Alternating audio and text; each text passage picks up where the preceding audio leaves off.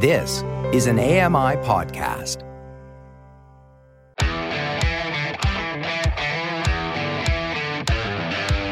Hey guys, welcome along to another episode of Double Tap. It's Wednesday, it's the 24th of January 2024. Coming up today, that promised Be My Eyes demo, and we're talking about driverless cars again, this time from Uber. You're listening to Double Tap, your daily accessible technology show. Now, here's your hosts, Steven Scott and Shaun Preece. Hey, Shaun Preece, how are you today? I am gorgeous, thank you, Steven Scott. How are you, sir? we have so much news to get through. I don't know how we're going to manage it. We won't. There's a lot, right? So uh, we've got Google News, we've got Apple News. Um, can I start with my uh, Apple 40th Mac celebrations? have you Ah, been course. following this? Of course. Well, I've been following you following it because you won't shut up about it. But uh, Ah, yeah, I so mean, you- officially, I- when is the date of this actual? Because I, I get mixed up if it's actually today or tomorrow, but I think it might be today. Um, the actual Macintosh 40th anniversary, which is very exciting uh, because it gives all of us a chance to reflect on the good old days of Mac. oh, here we go. Steven's school days on the Apple II or whatever it is on the Lisa or something. Well, go on. You My first, Oh. Ma- well, actually, what I can't call it. A, it was a PowerBook back then. It wasn't a MacBook, and it was the uh, PowerBook One Four Five, and it was it black and white or grey and white, I suppose. And that was the machine and the, screen. Yes. Uh, no color in those days. Uh, yes, children, that's right. Google it if you don't believe me. And um, yeah, basically, we had this. And, and the funniest thing about it was, of course, at the time you didn't find it funny because you didn't know any different. But they didn't have trackpads back then either. What? So it was an actual ball from a mouse. Now, of course, children today, your mice, if you if you even touch a mouse on a computer, uh, it doesn't have a ball in it anymore. But the old ones did. It's a laser uh, in order to move it around. And uh, yeah, today it's all very fancy with lasers and whatever else. But then it was just a ball. They, they don't know the joy of uh, No. unclicking the little holder there and cleaning your ball. and and pulling the hair out. Just sticking your fingernail. I had to wait for my fingernails to grow. Remember that? You'd have to wait till your fingernails got to a point where you could get your index finger and your thumb, yeah. the original double tap. Uh, you had to get your thumb and your finger in there to grab hold of the bit. Just a little bit of hair or, or ooze or, or the, whatever it was. Because used to have rollers inside. inside. there. Yeah, that's right. Little rollers inside, and they'd, they'd catch all the hair. It was Oh. like inside of a vacuum. It was So you'd pull it out, and it would just come, and this big hairball would come out of it. It was weird, beautiful. Back in those days, beautiful. And the thing was, when I was at school, I, my thing was I used to love to clean all the mice in the school. I don't know. I I clearly needed help. yeah, I know. Proper. Other kids are coding, and I'm like, "I'll clean your mouse." So you know, there you are, unclick and pull the ball out, and I had to sit it all out. You know, had to make sure the ball didn't roll away because, of course, that was another problem. If it fell on the floor and disappeared, that was that mouse was done. Um, but yeah, so you had the had to clean the mice out. Ah, those were the days. I and can't then, of course, believe you just admitted to that. I used did. to love cleaning. I did. And the thing was, you had to do exactly the same thing on the inside of that MacBook or PowerBook as it was then. You had to do the same thing with it because sometimes, sometimes you would try and move left on the screen. You'd be rolling the ball and it wouldn't go, and you think, "Oh, it's filthy again." Right? Don't worry, I'm on the case, and I have to clean it all out. I think I know today's episode title, but I'm not going to say it. Okay, I'm intrigued. Uh, yeah, actually, I think I'm getting Yes. it there as well. Um, so yeah, that was. I mean, that was my first ever experience with it, and no accessibility really on there at all. I mean, we're talking. I was using. I mean, today we're talking about Mac OS. What we on? Fourteen? Is it fourteen we're on? I can't remember the numbers no anymore. idea. Um, but you know, whatever the, the update. I mean, I was using uh, System Seven back in those days. System Seven, and then I remember getting so excited when Seven Point Five came out.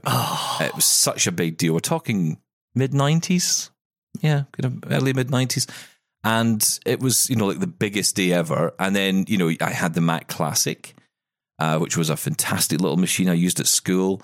Uh, then later, of course, the LC2 came along, and that was like a different world as well because you start to play games then, and it was I mean, very rudimentary, but you could start to play games.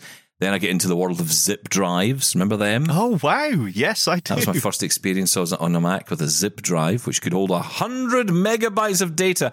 Uh, I think that was a page inside a book of a library. Can you Um, remember when you used to think, who's ever going to need a hundred meg? That's I ridiculous. I remember getting my first gigabyte hard drive and going, I'm never going to fill this up.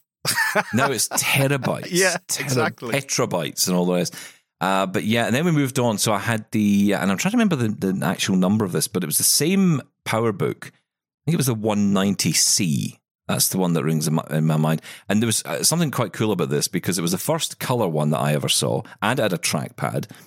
But the trackpad, I remember, and this is again so funny when you think back, and it doesn't feel that long ago. But I remember being taught, I had to go on a training day at school to be taught how to use the trackpad because we had never experienced it before. What is this Couldn't strange understand. thing? It's so Yeah, alien. couldn't understand how the, the I was like, how do you move the cursor? I kept saying to the teacher, but how do I move it? And she said, you got to put your finger. And we did this thing where she would take my hand, right? And she put my, she would take my hand, she'd put my index finger on it, and she'd push, like push, as if I was pushing a, I don't know, a mouse up a hill or something, you know. And it was just like uh. pushing on this trackpad, and that was how I was ah. taught how to use a trackpad. That's exactly how I continue to use them all today. push, push this thing. And you were just asking, but how do I clean it? How can I pull the I, hair I, out there's of no it? cleaning components here. I've, I've bought all this cleaning agent stuff. I've I got, reject I've got this. towels. this is ridiculous. But uh, yeah, that was my first color one. And uh, the other th- the cool thing about that one was it was featured in Independence Day. Um, so Jeff Goldblum in the film uses it to determine the time when the aliens are going to, you know, blow up the world. Does he? Yeah, that was a, ah. it was a Mac. It was a, it was a PowerBook 190C he used. Wow. I was so happy that day when I found out that was the one he was using because I was like, "That's the one I've got." Again, no now? accessibility, no accessibility at all. And then you, you got to really dig around because the thing with accessibility on the Mac, a lot of people think because voiceovers are around, people think, well, it just came with the Mac. You know, it was just part of the process, but it wasn't. In fact, it was only System 8 that we started to get a little bit of accessibility, and it wasn't through voiceover. It was through a program called Outspoken, which you might remember. Um, now, in, in actually looking into this today for the show, I actually found, weirdly, a website called um, MacintosHrepository.org. I hope this is okay as a website. I imagine it is. Um, but it has on there Outspoken. You can get version 8. You can go download it. It's Really? still there. Uh, will Yeah. it run? Well, not on any existing today? Oh, Mac okay. or any new Mac today. I guess if you had an old enough Mac, perhaps. Kind of wish I had an old Mac. I'm kind of tempted to trail eBay after this and get myself something ancient to play with. Probably costs But, a um, fortune right now. Well, yeah, exactly. That's that's the thing. Especially the older PowerBooks and even even the Mac Classics are like three, four hundred dollars. You know, five hundred dollars some cases. So It's funny. I didn't really. The Mac wasn't even on my radar until until they brought out that that one that that took the world by storm because of its funky design. You had the coloured one, the first iMac. uh, the one with the CRT with like the the Yeah, yeah. ocean blue. Yes, you had that one, and then you had the uh, the one which was like a lamp. It was on like a uh, like a stand. Yeah, that was that was an they were all iMacs. All iMacs, yes. Mm. Then everyone started to take notice and started to go, "Ooh, look at this! This is so futuristic and beautiful." Um, but before that, I had no Mac was nowhere near on my radar. It was purely for DTP, um, desktop publishing, or you know, for media. That was it. It was all PC, baby. Yeah, I mean, it would have been the same for me as well. I think the difference was at school they did invest in Macs, and I think that was the case. You know, in the early days, it was certainly the case that Apple had put a lot of work into getting Macs into schools. Now, I wasn't at a specialist school for blind kids; I was at a mainstream school, so that's possibly why they were they were there and, and they were you know so prevalent. Um, but that was really why I got into the Mac because of you know it, it was the first computer I ever came up against. Of course. I remember PCs were around. We had them in the school, but no one really touched them. No one really bothered with them. Everyone used the Mac. And it was only certain kids who you could tell would be, I don't know how I feel about this, but you could sometimes tell certain on. kids Steady. would get. Well, you know, certain kids were just going to become Windows users. That's all I'm going to say. You know, I'm not going to say they were boring. Um, How? How very dare you? the creative types were interested in the Mac. Yeah, the boring Oh. kids that wanted to be accountants, they would all go off and use a PC. oh, Excel spreadsheets, very good. Yes, very good. Sorry, what country did you go to school in? 1950s America. well, Hey, this Excel thing's going to really take off. we, we didn't even have PCs at my school. We had something called the Dust. BBC Micro. Oh, God, yes. Ah, it was. Did that have anything to do with the actual BBC? Was that like a BBC like broadcaster thing, or was that just the, the name what? of it? I have no idea. I'm going to Google that after. It's just because I used to go to computer club uh, after school, Nerd. and we used to code little I was programs. cleaning the balls of the mice. Uh, you probably saw me there. God, we're terrible. You, Oh, ever, you ever wondered why that mouse was moving so smoothly? Hello. I suddenly realise why my family just sort of tune out every time I talk to them. I now understand that perfectly. You've got it right. Okay. But yeah, The uh, mouse ball discussion. That's what did it. BBC Micro. Even at college, we used Unix terminals off a mainframe. Yeah. Um, uh, we didn't even use we didn't even code for Windows back at back at college. So it wasn't until things like Doom came out that I started getting into PCs. It's really uh, it's really strange, but I, I find it interesting, and it, it sort of goes back to the iPhone or Android discussion, right? It's it's funny how you have flipped and flopped around on you know which system to use. Hmm. But because you that experience you had at school of the Mac, the Mac really has sort of got into your veins, hasn't it? It's really in your blood. Absolutely. I think that's what it is. I, and also, I was always the kid at school who was different for many, many reasons. Not just the mouse ball incidents. Um, but, you know, other things as well. I mean, I, I wore a tank top to school. Uh, I was the only kid in school to wear one. Whoa, whoa, whoa! Let's stop right there. What do you mean? bottle glasses. Just a tank Yeah. top, nothing else. I mean, oh, no, other other clothes. I mean, I wore other clothes Oh, as right. well. But you know, Okay. just you know, the tank top did stand out for a lot of people. I think they thought I was one of the teachers when I walked into the class. Smoked a um, pipe. Yeah. I, I was more interested in the teachers. I taught more to them than the pupils. I couldn't care less about the pupils. I hate, I hated kids then. So you know, Wow. it was just yeah. So you know, but anyway, I was uh, f- for that reason very different, and lots of interesting stories. I'm sure I could share on that. I'm not going to, but um, Yeah. I think we should move Yeah, on. There's a lot to get I will through. say, well, exactly. Yeah, we're always short on time. I can't think why, but uh, yeah. So Outspoken was the first kind of accessibility tool I remember going back, and it's funny because I was, looking at some of the voices that were in there. So you had. And this is, of course, the, what they call the novelty voices today in voiceover, but they were the original voices. Yes. So you had Albert, you had Fred. Hello, Fred. Yeah. Fred, hello, I'm Fred. Uh, Junior, uh, Kathy, Princess, uh, Ralph as well. All those names that just, oh my God, it takes me right back to school days, all those voices. Every time I hear those voices, I'm just right back there. Uh, it's like, you know, you hear a song on the radio and suddenly you're transported somewhere. Yeah. That's the case when I accidentally hit on any of these novelty voices inside voiceover. Um, but voiceover itself, uh, interesting. Can you remember the year it came out? Can you remember when it arrived on the Mac? Oh no, no, no idea.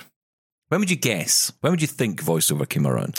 Oh, okay. I would say uh, before iPhone, I would say 2000. 2005. Really? Wow, Yeah. that's a shocker, isn't it? That's I know it doesn't seem that long ago. In fact, it wasn't that long ago, really. Um, 2005, April 29th to be exact, because uh, that's when Apple brought out macOS 10.4 Tiger, macOS X 10.4 Tiger, and included in its list of features was this thing called VoiceOver Screen Reader. So there you go. Um, That's- now we did we did get something. We did get something back in 10.2, which was Jaguar, which uh, introduced universal access. You might Oh. remember that because that, that was one of the first ones to come along, and that actually did have a number of features for people with visual, hearing, and physical disabilities. But it was VoiceOver itself, and it became VoiceOver in 2005. Oh, at least VoiceOver kind of became its own thing in 2005 and it went on from there. And it was different from Narrator at the time because you know it didn't just follow the, the keyboard focus as you moved around. It, it kind of gave you more than that. It, it gave you a rich set of commands for interacting with the the GUI as they called it, the graphical user interface, and you know it let you actually take some control over the system. And then um, they didn't stop there because in 2007, when uh, macOS X 10.5 came along, uh, they brought out the VoiceOver 2.0. um, and then, of course, that improved and continued um, and continued right through 2007 to 2009. Of course, that was when the year uh, the year we saw uh, the uh, iPhone get VoiceOver as well. and it kind of moved on from that. 2010, voiceover came along for the iPad. I mean, again, it doesn't. It seems like it should have arrived earlier than that, but it Well, didn't. I was uh, when I said 2000, I was thinking it's going to be like mid 90s or something, and I, I kind of want to say, "Wow, that's terrible." Only 2000, but when you think about it, when did we actually get a usable narrator with Windows? That's only fairly recently. it doesn't feel that long ago. But No, before that, you, the narrator wasn't any good for real accessibility, really using a computer. We relied on third party. That's the only reason the PCs were accessible, thanks to JAWS and Dolphin and whatever else. Um, so yeah, But there was something interesting about that, though, because you know, and there's something else that happened in 2005 that people might not have clicked on right away. It's something I did pick up on, and I think a few other blind people did as well. Was when Apple introduced the Mac Mini, it had its base retail price was 499 dollars, and that meant that you could get a Mac and VoiceOver built in. So you suddenly had an accessible computer, which was much much less expensive than buying a computer and say JAWS, Yes. as you would have probably had to do back then. In fact, you would almost certainly have had to do. Yep. So interesting, right? That And- you you know in 2005, Apple was kind of at the at the beginnings of something it probably didn't even realize because it was making an accessible product from uh, you know an accessible computer point of view, but also an accessible price point as well. Yeah, absolutely. You very rarely associate Apple with, you know, very Never did. affordable, accessible hardware. But uh, in that case, absolutely. And I think that one was the first time we started to hear about headless computing, where, hey, I don't need a screen because That's the right. speaker was built in and you could run it without. And that's slightly changed now because now you're going to need to use an HDMI dummy to initially set it up and whatever. But that's the first time where, you know, us as a community thought, hang on, I don't need a screen to make this work. I can just use this little, and what a great design the Mac Mini was as well. Absolutely. Um, so yeah, 40 years of the Mac. I will be uh, raising a glass of Apple probably cider. I would, it would it'd be appropriate to be apple juice, wouldn't it? Yes. Um, really. Um, but yeah, I'll be raising a glass to that for sure because you know it's been a part. I mean, not part of my life that long, but it's been in my life since pretty much school days. Yes. And you know, I think you're right because I do. I go between windows and I go, and I can. I get so frustrated with myself, and I don't know why, because I've got both computers. I don't know why I, I feel like I'm cheating on one with the other Yes. every time I use the other. I feel so bad for the Lenovo. I'm like, I'm so sorry. I'll use you tomorrow. I promise. I'll visit tomorrow. But both systems have just don't have any babies. have their positives and negatives, right? That's that's the thing. If you can, if you can have access to both, you just left that one alone. I, I'm, I'm not touching that. I, we've already talked about other things that I think we shouldn't have done. Um, both systems. So I totally get if you got access to both systems, you would use both systems, right? But there's always one you prefer. There's nothing wrong with Android, but I just prefer. I feel more comfortable on an Exactly, iPhone. yeah. And there's no Yeah. reason for that other than hey, it's what I'm used to. It's what I started with. So, moving on to Google, who've introduced new generative AI features in Chrome for Mac. I'm so sorry, it's really Mac today, but uh, yeah, I mean, I know that Windows PCs are getting a lot of this as well, but the Chrome release from Mac, it says for Windows PCs in this article as well, but it says it's equipped with three experimental generative AI features promising a more streamlined and personalized browsing experience. Oh, I'm going to jump through these because I don't think they'll be particularly exciting to most people, but you know, I don't know. Uh, tab organization made easy. I'm getting bored already. Um, does this matter to you? So you can now uh, apparently automate the process of managing numerous tabs. I just close them all down. Yeah, no, wrong? I just control W, close the tab down, and whatever. No, not interested in tabs. Carry on. AI powered custom themes. So you can extend the text to image diffusion model to Chrome for personalized themes. You can create Not custom themes based on your preferred subject No. mood. This is all visual stuff, right? Well, unless there's some sort of high contrast, because I did use high contrast for the longest time. And in fact, I've got it on. I've got a monitor in front of me for some reason. And I, I do have high contrast on because it, it it's basically dark mode, right? And I don't want. Well, that could be useful, yeah, because it does say you can, you know, generate themes on mood, visual style, and color. So you could say, for example, you know, because it's funny, even dark mode sometimes for some people it's too dark, so they want to be able to customize. Like if you could say, for example, could you make the the screen brighter, but could you have the the, the background as black as possible and the text as you know bright as possible. That could really help someone, or contrast it with maybe yellow text, or Or just turn on the screen curtain. That's what most of us. yeah. do. But you know, a lot of you, a lot of you. Look, look, let's be honest, it's low vision people are going to use a lot of that, right? Of If- or- course, or yes. unsighted people, of course. But you know, it's, it's going to be if you're going to look at the accessibility viewpoint, it's going to be low vision people who'll use this to customize the look of their screen. So I think that's great. Actually, I think that's a great thing. Um, also, um, AI writing assistants. This is kind of appearing everywhere, and it's becoming so old, uh, so early, right? Although it's really useful. Um, they're saying here, you know, you'll be able to right click on a text box or field and select help. Help me write to initiate the writing process. I- ideal for crafting reviews, RSVPs, or inquiries. The AI provides a confidence boost for users expressing themselves online. Hmm. Again, this this is just a way of, and I know some people who who do use these features who find them really useful. I mean, crafting an email for some people can be a real challenge, knowing the right thing to say, or you know, they know what they want to say, but they just can't quite get the words in the order. And so AI can really help with that, and it does build confidence. You know, especially if it's your email. It's not like it's you're asking it to write an email based on something else. It's like your information it's working off. So it is in your maybe not voice, but in your style, I guess. Well, that's exactly the point I was going to raise. I really struggle to write emails. I, I mean, I, I just blurt out, much like I present, actually. I just blurt out things. And, um, you know, I need to go back and I, I, I reread it and I change it. It takes me quite a while to do things like that. I don't know why that is. I'm just not great at it. So, um, something like that. I mean, as long as it's got the information I want to get across, I actually don't care. As long as it reads correctly and sounds nice, then I'm all for it. Um, apparently, teams are going to try and make. Um, it says making it easier to control your webcam and audio during meetings. I kind of like if they just made Teams easier generally. I mean, it's um, that's where AI could really come in. If I, all joking aside with Teams, I mean, I know everyone loves to pick on it, and I'm one of them, but this is where AI could really be good because Teams is such a beast of an application, almost overly complicated. I just love to go into it and just hit a button that would bring up a, a, a you know a voice input or a text input box and just say, you know, join my next meeting.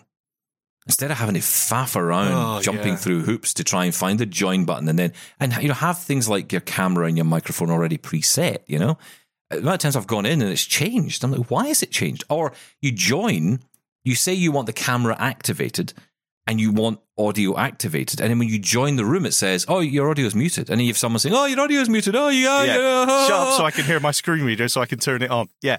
Um, Can I just say to all the sighted people out there, if you're in a meeting and there are blind people joining the room, if you tell them the mic is muted, you only need to do it once. Because I guarantee you, if they didn't hear you the first time, they're not going to hear you the 18th time. well done. That's a um, public service announcement there from Steven Scott. Shut the heck up. That's what I'm Well asking done. you to do. I Just shut up. I, I, I get so annoyed with Teams because, I, I mean, it's it's okay. It works okay. Absolutely fine. It just seems so cumbersome. To, to, to get around, and as you said, it just seems far too bloated. It reminds me of the iTunes back in the day. iTunes for me was just so difficult to get around, and I didn't really understand every aspect of it. And I feel the same way with Teams. I want Skype back, and I never thought I'd say that. Well, it's funny you say. At least, at least Skype there was one version of it. I know. Well, actually, there wasn't. Really, was there? There was probably mi- mixed versions of that as well. But there was there was the one I remember. Was it Skype Eight? Was the one that was like accessible. Yes, well, yes. Everything on that kind of fell beyond that fell apart. Um, but yeah, it's, it's it's so interesting. But apparently, this new version, what they've done is, I mean, this is uh, in some ways so simple, really. Just next to where the audio or the mute button and the, the stop camera button is, uh, they've put a drop down next to it. That's basically what they've done. So now you can choose your camera from there without having to dig in through the settings to do it. Now that sounds simple, and it is, and of course it's a lot easier. It's also been available in every other type of application like this. I'm looking at you, Zoom, for years. So you know, it's just it's, it seems uh, because that was the thing with Microsoft Teams. It always felt like you had to really go digging around to find the settings to do what, what you wanted to do. Yeah. And there's some cool stuff in there, but you know, when you're in a is. meeting, you just want to get to the meeting, right? Some I don't want to be. tech in there, and it feels like you need your own IT department to find anything or get around it. It feels like it's built by the IT department. That's the problem. uh, listen, we didn't even get to the news about Apple Car. Apparently, that's all been delayed. Oh. Um, Yep, scaled down um, as well. So a launch now planned for 2028 for Apple Car with some autonomous features. Oh, Hmm, we did okay, get we'll come to it back then. to that. Well done. Oh, There you go. It's covered. Uh, listen, stick around because up next we're going to be talking about cars. And uh, weirdly, although Apple are scaling down their plans, other companies are ramping them up. We're going to be talking to Greg Hayes next as he ex- talks about his experience of getting around Phoenix in Arizona with an autonomous Uber. Follow Double Tap on social media at Double Tap On Air and subscribe to the podcast wherever you get your podcasts and email us feedback at doubletaponair.com. We'll be right back. Call the Double Tappers now 1 877 803 4567 or email us feedback at doubletaponair.com. Okay, let's talk driverless cars because uh, Greg Hayes has been on with us before talking about his experience of uh, using the Waymo uh, driving autonomous car, uh, a taxi as it is actually in Phoenix. Uh, well, now he's been trying out the Uber car. Uh, Greg is with us. Hey, Greg. Hey, thank you. Good to talk to you. Good to talk to you too. And, you know, I love talking about driverless cars, especially when I get to the end of 2023 and all I hear about is, oh, the driverless car phenomenon is finished. No one wants them and Cruise was terrible and that all fell to bits. So, you know, clearly the whole thing's a disaster and nothing will ever come of it. never going to happen. I love the mainstream tech press on this stuff. Absolutely. now, yeah, Cruise was a bit of a disappointment over in San Francisco, but uh, it is not the end of driverless cars. I can tell you that because it's going strong uh, with Waymo and Uber in Phoenix. So, just for people who don't know about the cruise story, because I thought this was quite interesting. It seems to me, anyway, from my limited understanding, and you know, I could read about it, but who's got the time? Uh, so, you know, my understanding was that Cruise went a little bit too quickly, and I don't mean in Yes. terms of speed in the car, um, but in terms of development. They kind of moved a little bit too quickly. They didn't necessarily listen to all the safety concerns, and so they were having little accidents and bumps along the way um, things were happening more regularly with Cruise than perhaps with other manufacturers, and that was causing, I guess, investors to get a little bit nervous. Yeah, Cruise was uh, taken away. The Department of Motor Vehicles in California basically took away their their testing license uh, because they were not safe enough. They were having some problems with uh, crashes, and in fact, I, there was one story. It's horrible. Um, that one woman got hit by a regular car, and she was on the ground, and the cruise car ran over her. So yeah, they they've kind of lost their license because they're just not safe enough. And yes, I believe it's because they moved way too fast. Hmm. Well, that that's the danger area, though, isn't it? Because there is a bit of a race for this. Who's going to get there first? Who's going to take the the uh, the majority of the market out there? Who can get to as many cities Agreed. as possible? So there is that that sort of balancing act between safety record and getting people's confidence up in driverless cars, and that being the first past the finish line. It's it's a tricky tricky balancing act to keep on. No, I agree. And if they don't, uh, if they don't do it safely, um, nobody's ever going to take it seriously and, and allow it. It does. It does seem interesting to me, though, that they do tend to hold these cars with, and and rightly so. They should absolutely hold them to a high standard, but they don't hold drivers to this high standard. And you know, the know. stats are clear on this: that human drivers behind the wheel cause so many accidents, and way more than a lot of these uh, cars combined have actually been able to to pull off themselves. You know, so the driverless cars are, are having less accidents. Not no accidents, but they're they're having accidents. And so the idea that we kind of hold them to this, which again I understand because we're nervous about this new technology and it has to be right, and I get that. But also there's there's, there's a little bit of a it's it's almost too skeptical for me sometimes from the mainstream press, from from regular drivers who just want to hold on to that wheel for as long as they possibly can. Right. And I can't tell you the stats that include Cruise because I don't. We don't have Cruise here in Phoenix, but I can tell you that the Waymo and now Waymo with Uber, which we'll talk about in a minute, but their safety record is great. Um, there was a an independent insurance company did some stats and the uh, claims, if you will, for personal injury, hundred percent less with Waymo than Mm. with the same, you know, with with regular cars, and then uh, the in, the damage to property was 73% less. So that's just huge. Um, and if it's done right, as Waymo has done, it's safe. They have not had any accidents here in Phoenix that were them, that were caused by them. They've had other cars hit, uh, you know, other cars cause crashes, but these cars have not caused the crashes. Um, there've been a couple incidents where they've been a little too, you know, they, they've pulled over because it didn't know what to do. But I'd rather that. I'd rather it pull over and be safe. Yeah, I wish human drivers did more of that. going. Right, pull over Yes, if you sir. don't know what to do. Because yeah, it is incredibly serious, though. I think you're absolutely right, Steven. I mean, human drivers, we seem to, ah, well, you know, we expect this.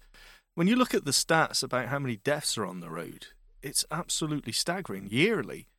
And yet, Yes. what are we aiming for for driverless? Are we aiming for perfection, zero, or what? What I don't is- think you can, What is acceptable? Right. I think it has to be better than what it is for human drive. But as you as you just pointed out, that's a low bar.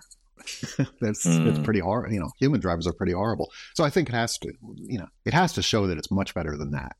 But I don't think you can. You'll ever get perfection. There's no such thing as perfection. And the reason I get a little bit irritated by this whole discussion is because I am relying, as is Shaun, as are you, we're relying on other people all the time to do our driving for us. We don't drive. So at the moment, the only option is for us to put our faith in a human. Now, I have got into taxis on the odd occasion, I'm sure we all have, where the guy or the girl, usually a guy, especially in a taxi, is, is behind the wheel. And it might be someone who's a bit older.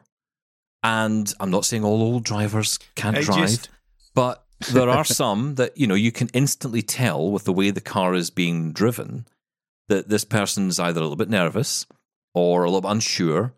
And, you know, I, I've been in a situation where I remember we were on a, a highway driving along. The next minute, uh, this driver is, is asking me where we should go. And I'm saying, I, I have no idea. I said, I, I, don't, I don't know where we are at this point. I had no clue.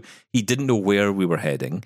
He was veering off on different onto different lanes. I could hear cars around, you know, hammering on the horn. Um, I could hear trucks, you know, as if you know slowing down. And you know when a, when a truck slows down, you know you've got trouble because trucks don't slow down and they they, they know what they're doing. So you know right. if if a truck is blasting its horn at you, you're doing something wrong. Please listen. yep. And I honestly thought that this was just the day I was going to die. And it's a horrible feeling because you you have no control over it whatsoever. No control. Now, do I want to necessarily put my trust into a computer to do that? Well, look, I don't know. But I do know that one thing is you take away that tiredness, you take away the ego, you take away the attitude that comes with drivers. I've been in cars with guys, especially younger guys, who, you know, it's a competition to see who can beat the lights and, you know, driving up the backside of someone because, you know, that person's pulled out on them or whatever. And you just like, calm down. You know, you're not going to get that with driverless cars. I'll tell you, when we talked last time, um, one of the big things that I enjoy about this is that I don't have to interact with another driver um, or with the driver. You know, I get to go into this car and it's just me. In my case, me and my guide dog. But I don't have to talk to the driver. I don't have to worry if he had a bad night last night, if he's tired or, you know, recovering from a drinking bender. Yep, Whatever. exactly. I it's it's going to be the same, and I just feel safe in the car. it's difficult in that situation as well because if you sort of challenge the driver, they're they're almost dismissive of you.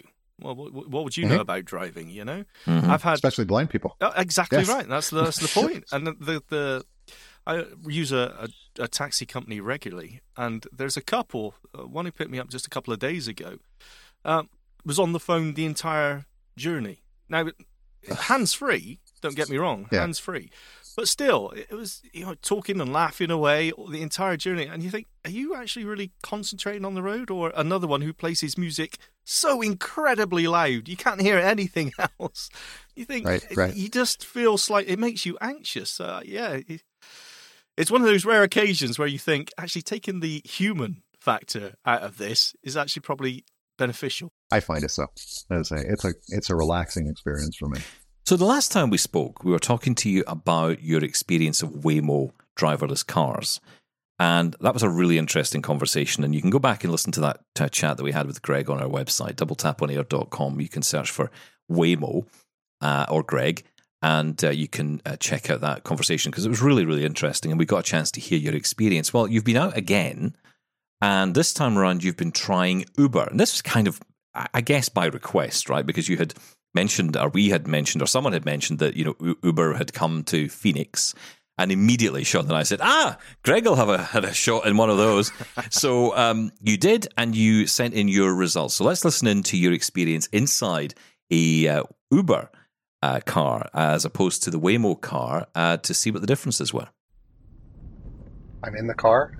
It was a little different than doing it with Waymo. Getting to the car was a little more difficult. I ended up having to talk to support and get them to beep the horn for me and do things like that. But other than that, Uber is uh, using the Waymo service and kind of subcontracting to them. Once I'm in the car, it's exactly the same. I'm in the back seat with my guide dog. There's nobody up front, and things are driving along.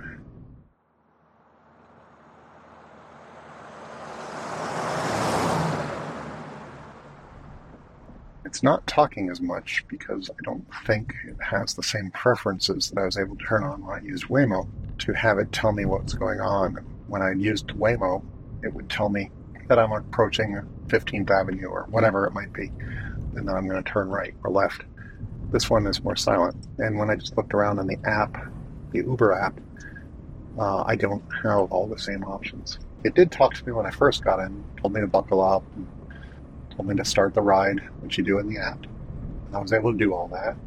And, and it gave me a little intro and told me what was going on. But other than that, it's never not talking to me for the whole ride. I have a feeling the next time I'm going to hear it is when I arrive at my destination, which, by the way, is a restaurant called the Spaghetti Factory. So you might hear that. Almost there. Don't forget your belongings. Okay. That's normal. For your safety, the doors will remain locked when we arrive. Pull the handle twice to exit. The first pull unlocks. The second opens the door. Okay, we are quite there. It's just telling me what to do once I do get there, which is cool. I'm still it's still driving, but I hear the directional, the blinker, whatever you want to call it, going. So I have a feeling we're about to pull into the place. You're here. Please make sure it's clear before exiting. Okay. So gather my guide dogs, leash, and pull on it twice to get out.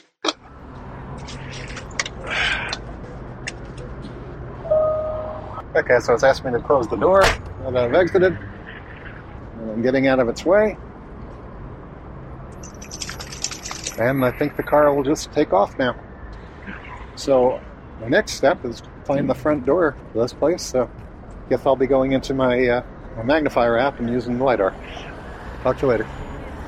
Absolutely fascinating to hear your reaction to that. And, and, you know, it's almost you've been obviously trying these a couple of times. You're getting used to the idea, which is interesting, right? That you're starting to get used to the way it works. You're used to what you're uh, waiting to hear. You're knowing what you're not hearing inside the Uber car. So you know, clearly a few differences between the Waymo and the Uber here, but the result the same, right? You're being dropped off at the right place. That's absolutely right. And it's funny. I'm, I'm listening to myself in that just remember the first time I did it. I think I sound a little more excited, and it is. Yeah. It's still exciting, but now I've done it a few times. It's old hat. Um, yeah, whatever. yeah, yeah, yeah, yeah. Exactly. No, but it's it is quite.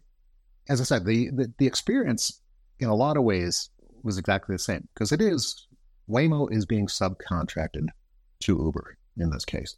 So it's the same kind of car. Once you're in the car, mostly it's the same. But as I mentioned, the experience for a blind person, uh, I, I found it easier to use Waymo directly because the app, um, the, the Uber app is absolutely accessible, but the Waymo app allowed me to do a few things that I couldn't do with the Uber app. For instance, when I got picked up, I got picked up from my office, and the office doesn't have a good place for the uh, car to pull in to the front door. So it parks across the street and, and up the street a little bit. So as a blind person, you don't know where that is. With Waymo, I can go and um, go into the app, and I can basically do a Find My, just like on your Apple phone. I can I can do a Find My and get walking directions to the car, and that's super helpful. And when I get there, I can get it to beep. It's just complete independence. In this case, I had to call Uber, said, "Where's my car?" It's there. You know, they told me the the, the uh, address that it was at. And uh, I said, well, that doesn't really help me because uh, I'm at that address and I can't find the car. Where is it? So then they put me through to Waymo's support team, and that support team was great once I got through to them. But that took a few minutes because I had to transfer. And with Waymo, they gave me you know directions because the the person at Waymo could look out the cameras of the car and say, ah. you know, oh, I see you. walk. You know, I'm over uh, here. yeah. A, yeah, yeah. beep beep. Walk a hundred yards, you know, uh, to your south or, or whatever. And uh, I did that, and then when I got close, he started beeping the horns for me again, which is great. But I didn't have to do that. I didn't need that when I was using Waymo. I did need that when I used Uber because that wasn't an option.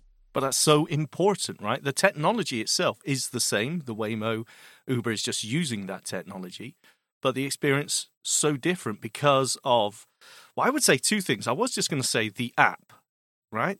Yes, the Uber app is accessible, but it doesn't have those extra features there. Um, but I would also say the the training of the Uber support saying I don't yes, know what to exactly. do. I'm sorry, isn't enough. Uh, that that isn't good enough. Um, so it's a really interesting experience. Uh, two things there: finding the, the car in the first place is a major thing. I, I think the ability for you to do that from the app is incredibly important. And secondly, the amount of the verbosity, if you like, on the ride because that's right. I would be anxious if I hadn't heard anything in a while. Where am I going? Um, I, I, I like to have more information than less information, or at least have the choice. I almost felt like bringing up one of my other map apps, you know, so it would tell me where I am. That's why I do in a right? taxi all the time. Yeah, yeah. exactly. Right, right, exactly. But, you know, I didn't want to do that. And it was pleasant in the Waymo car. I mean, the, when it, using the Waymo app, because again, I can go in and there's a preference you can turn on or off, uh, whether you want verbosity or not. And I really enjoyed having it tell me where I was and what was going on. And if I wanted to, I could have turned that off if, if it's too much, but it wasn't. It, it was enjoyable. in the Waymo demo, that's not there. In the Waymo yes. demo, I was really impressed when the car stopped at an intersection. The indicator was on, and it was staying there for a while, and then all of a sudden, the voice tells you, you know, we're waiting because there's lots of traffic or whatever it was. It was telling you why the car was was sitting rather than moving. And, you know, I just think that level of verbosity and intelligence within the car is what is going to make this such an exciting experience for us because we'll feel comfortable with it. And, you know, I, I feel it sounds to me like from your experiences of Waymo and Uber so far, that Waymo is the Apple at the moment of driverless cars. Yes. You know, and, and you know what's going to happen, of course, because as soon as blind people start using this, you know, in in their area, if Waymo comes to their town, if they know that app is accessible, we're just going to go to it. We're just going to use that because we just know it's going to be the one that works, and then Uber won't be used by us. Although I do wonder if the cameras on board will pick up on the fact that there's a guide dog getting in the car and it'll just drive off uh, before we get a chance to get in. Shouting about some medical condition it doesn't have. I'm allergic. Yeah. this leather can't can't take dog hair. That's fun. You, you say Waymo is the Apple, and I agree. It's the software experience basically is better. The hardware experience is exactly the mm. same, but the software experience was better. Um, and I, you know, next time I take a ride, I'm going to choose the Waymo app. Um, the only advantage, the only advantage Uber has over Waymo for me um, is that I could, you know, if a Waymo car wasn't available, I could then just get in a, dri- a driven car, you know, a person driven. Yeah. Um, I had a, there was a preference with, with Uber, the Uber app saying, you know, where I could say, wherever possible, give me a driverless car, and that, which of course I chose. But you know, if there was no Waymo car nearby, I could I could have gotten a, a regular Uber person. So, how often have you used the driverless cars now? It's been a while since you did that initial Waymo test, right? A handful of times, uh, three or four times, I think. Uh, I don't, unfortunately, it doesn't come to my house yet. And I work from home for the most part. So the only time I use this is when I have to go into the office and want to go to lunch, like I did this time. Um, or or when Steven says, "Hey, will you go check out Uber for us?" Oh, I could fly all the way to Phoenix, and I would love to. but you know, as the song says, by the time I get to Phoenix, uh, Mr. F is nervous because the budget's gone up a bit. there you go. That's fair. I want to go fair. for spaghetti. No, Spaghetti. That's where he went. Yeah. The spaghetti factory, was it? the spaghetti factory was the. Uh, what did you the- have? You know that Italy's That's a bit nearer. Well, when they have a driverless car, we can Yeah, all that's meet in. Italy and do it. So you you trust wise then, do you feel perfectly confident, perfectly secure in a driverless car? Yes. Oh wow. Not not even waiting. Yes. Uh, Absolutely. Not, there's no. I feel safe. I feel comfortable. Um, as I say, I, I, it's just me. I get to just do whatever I want. If I want to listen to music, I can listen to my music. I don't have to listen to theirs. I don't have to talk to them.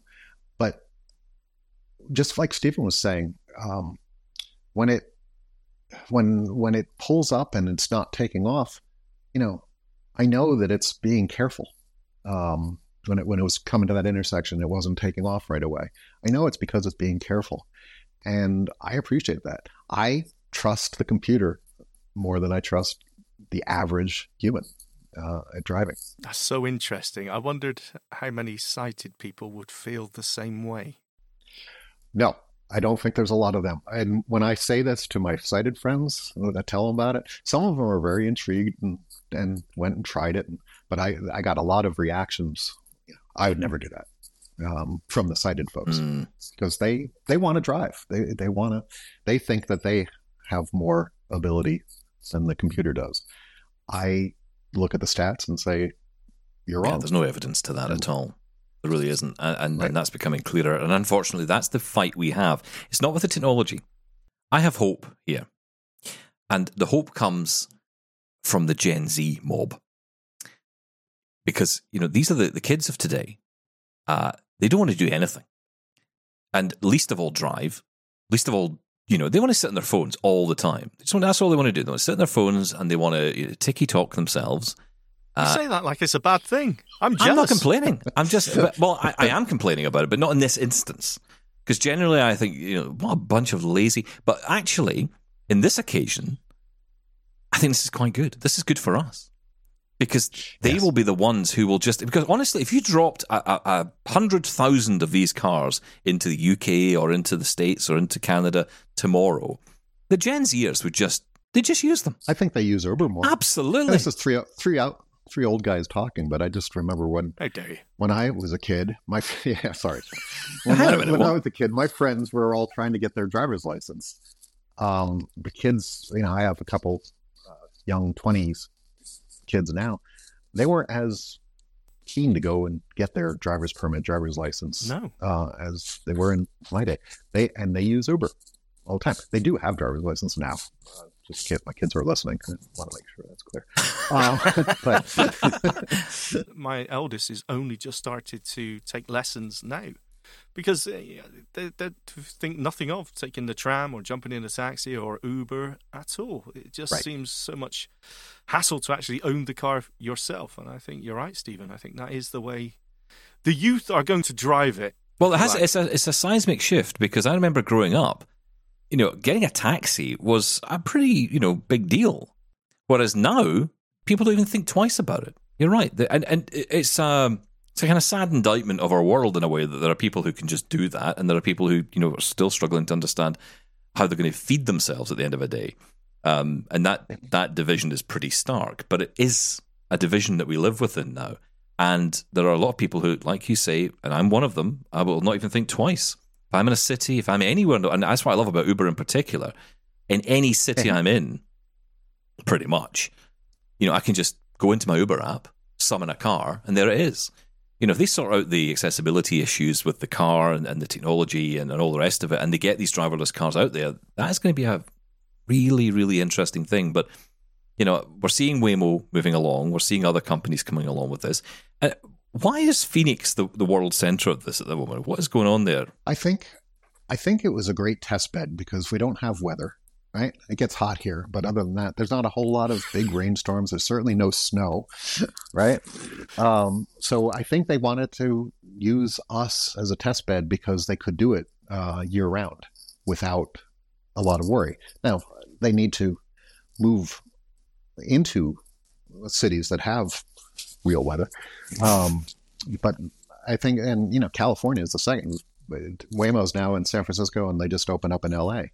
These are all places that don't have a whole lot of uh, weather. The only thing, only difference in San Francisco is they have more hills. We're very flat, so that's the only difference. But I'd like to see this, you know, take off in Philadelphia or New York or London or yeah, well, Manchester. Th- that's good. well, it's going to be the test, though, right? Because when you introduce snow or rain, then the the environment changes from a recognizable Yes. point of view. If you can't read the road markings on the road, the white lines, the whatever else it may be, because of snow or ice or whatever, then it makes it a thousand times more difficult. So that is the real test. I think you're absolutely right there. At the, at, in Phoenix or wherever, where it's you know you can pr- pretty much guarantee clear sunny weather, then the environment isn't going to change that much. So I think that's it. And then the second reason is uh, that the legislature here, the in Arizona, was open to it. They were, you know, more willing to let somebody come and try this. It's interesting because here where, where I live, the city of Glasgow is about to get its first next year in 2025. It is going to have the first driverless subway system in the UK. Uh, the, there are driverless train networks in other parts of the, the country, but I don't think there's any subways that are running like this. And and Glasgow Underground is, is a very small underground s- service. I think it's got like 20 stations or something. It's not a big, uh, thriving network, but it's a very well used network, you know, moving people around the, the city. And um, it'll be really interesting to see how people react to that.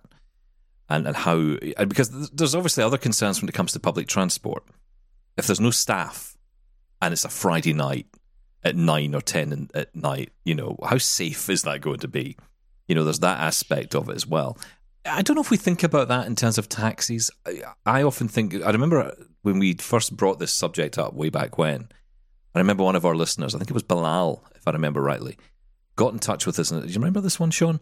And left us a message saying, yeah, but what happens if somebody stands in front of the car and someone else stands behind the car? That's right. I do remember, Remember that? Yeah, yeah. And it's absolutely. such a and that question to me still is a, an issue today, right? How can this car identify danger? Is that part of the, the, the ethics that's built into the car? Can it identify danger, and what can it do about it? What would a human do in that situation? Right? Probably drive through know them, I would how- imagine. Pro- right. No, but the point I think the point being though that as a blind person in that car, how would he Yes. know there is a danger? I, I don't know. I mean, I suppose the, the answer to that will probably come from, like you say, someone being able to see out the, the you know, using the cameras of the car from a central location, being able to monitor what's going on with them. One of the things it does when you get in the car, and it, it, the voice will tell you, you know, if you want to stop, you know, press the button on your app, and it, it'll just pull over. If you if you feel unsafe, it'll pull over because you overrode it. Is there a is there a get me the hell out of here button? Yeah, in essence, there is. but it won't go any further. It'll just pull over. No, I, I want the opposite. to- I want a car that press a button and this thing shoots off at 100 miles an hour in whatever direction it No, has to. Sorry, So the, the rock that. behind So- the wheel, you know? Well, what you just need, you need that verbosity back, don't you? The person detected at the front, so we cannot proceed, and someone at the back cannot proceed. I mean, the the difference Yes. between is that actual a danger, or is that just some drunk who Mm. can't move or doesn't or is playing around? Um, in that case, you just call support or call you know whoever emergency. Right. That was the other thing. You know, besides pressing the button to have it pull over, which in that in your situation, I'm not sure it could because it, it's pinned. But I could then, if it didn't do anything, I could then press the button and talk to support, and they'd be looking through the cameras and telling me what's going on. Uh, and then in this So- dystopian future, a robotic police person would come along and uh, tell them to move along. You have 20 seconds to comply. Ah, it's all coming true. I can hear the pew pew sound effects as as we go. This this is turning into a sci-fi movie. I don't even like sci-fi movies, but I'm about to live in one. Maybe I should watch Star Wars. Then I've got a sense to know what's coming along. I'm so sad listening to you sometimes, Steven. Well, Greg, you are now our official driverless cars correspondent. So Yes. thank you so much. You're very welcome. And uh, yeah, it was a lot of fun. And uh, if another service comes along that you want me to go test, let me know. Uh, Greg, it's been great talking to you as always. Thanks so much for coming on, sharing your thoughts on this. It is such an interesting area that we're moving into in 2024. It seems like Phoenix is the place to be. All round sun, all year round sunshine and uh, driverless cars. Uh, if you've got gigabit internet and a McDonald's that delivers, I'm in. Hey, we do. So come on over. You had me at spaghetti. Greg, thanks so much. You're welcome. Bye now. Thanks, Greg. Well, there you go, Shaun. We just have to go to Phoenix in Arizona on a fairly regular basis just to get a taxi from one part of the town to another and, and experience autonomous travel. Ah, it's worth it. As I said, I really like spaghetti, so I'm I'm up for that. It's it's look for the longest time I've been saying I don't think this is going to happen in my lifetime. After that initial oh driverless cars, this is going to be amazing, and I just didn't see it happening. I thought it was progressing really slowly, but it is happening, and you know Greg is living proof there. He's using this, and That's the weirdest thing about this. On one hand, it's like we're sitting here thinking, God, this will never happen. And then he's doing it. He's using these cars. It's not like it's a dream to him. Yeah, yeah. I just hope it, it spreads out and gets to more cities soon because it sounds really cool to me. Listen, we're out of time. Keep in touch. We'll get into more of your conversations as we continue Double Tap tomorrow. Uh, for now, though, Shaun Preece, thank you. Thank you. Bye bye. Join us weekly for The Pulse with host Joita Gupta, who brings us closer to issues impacting the disability community across Canada. Watch The Pulse on YouTube or listen wherever you download your AMI podcasts.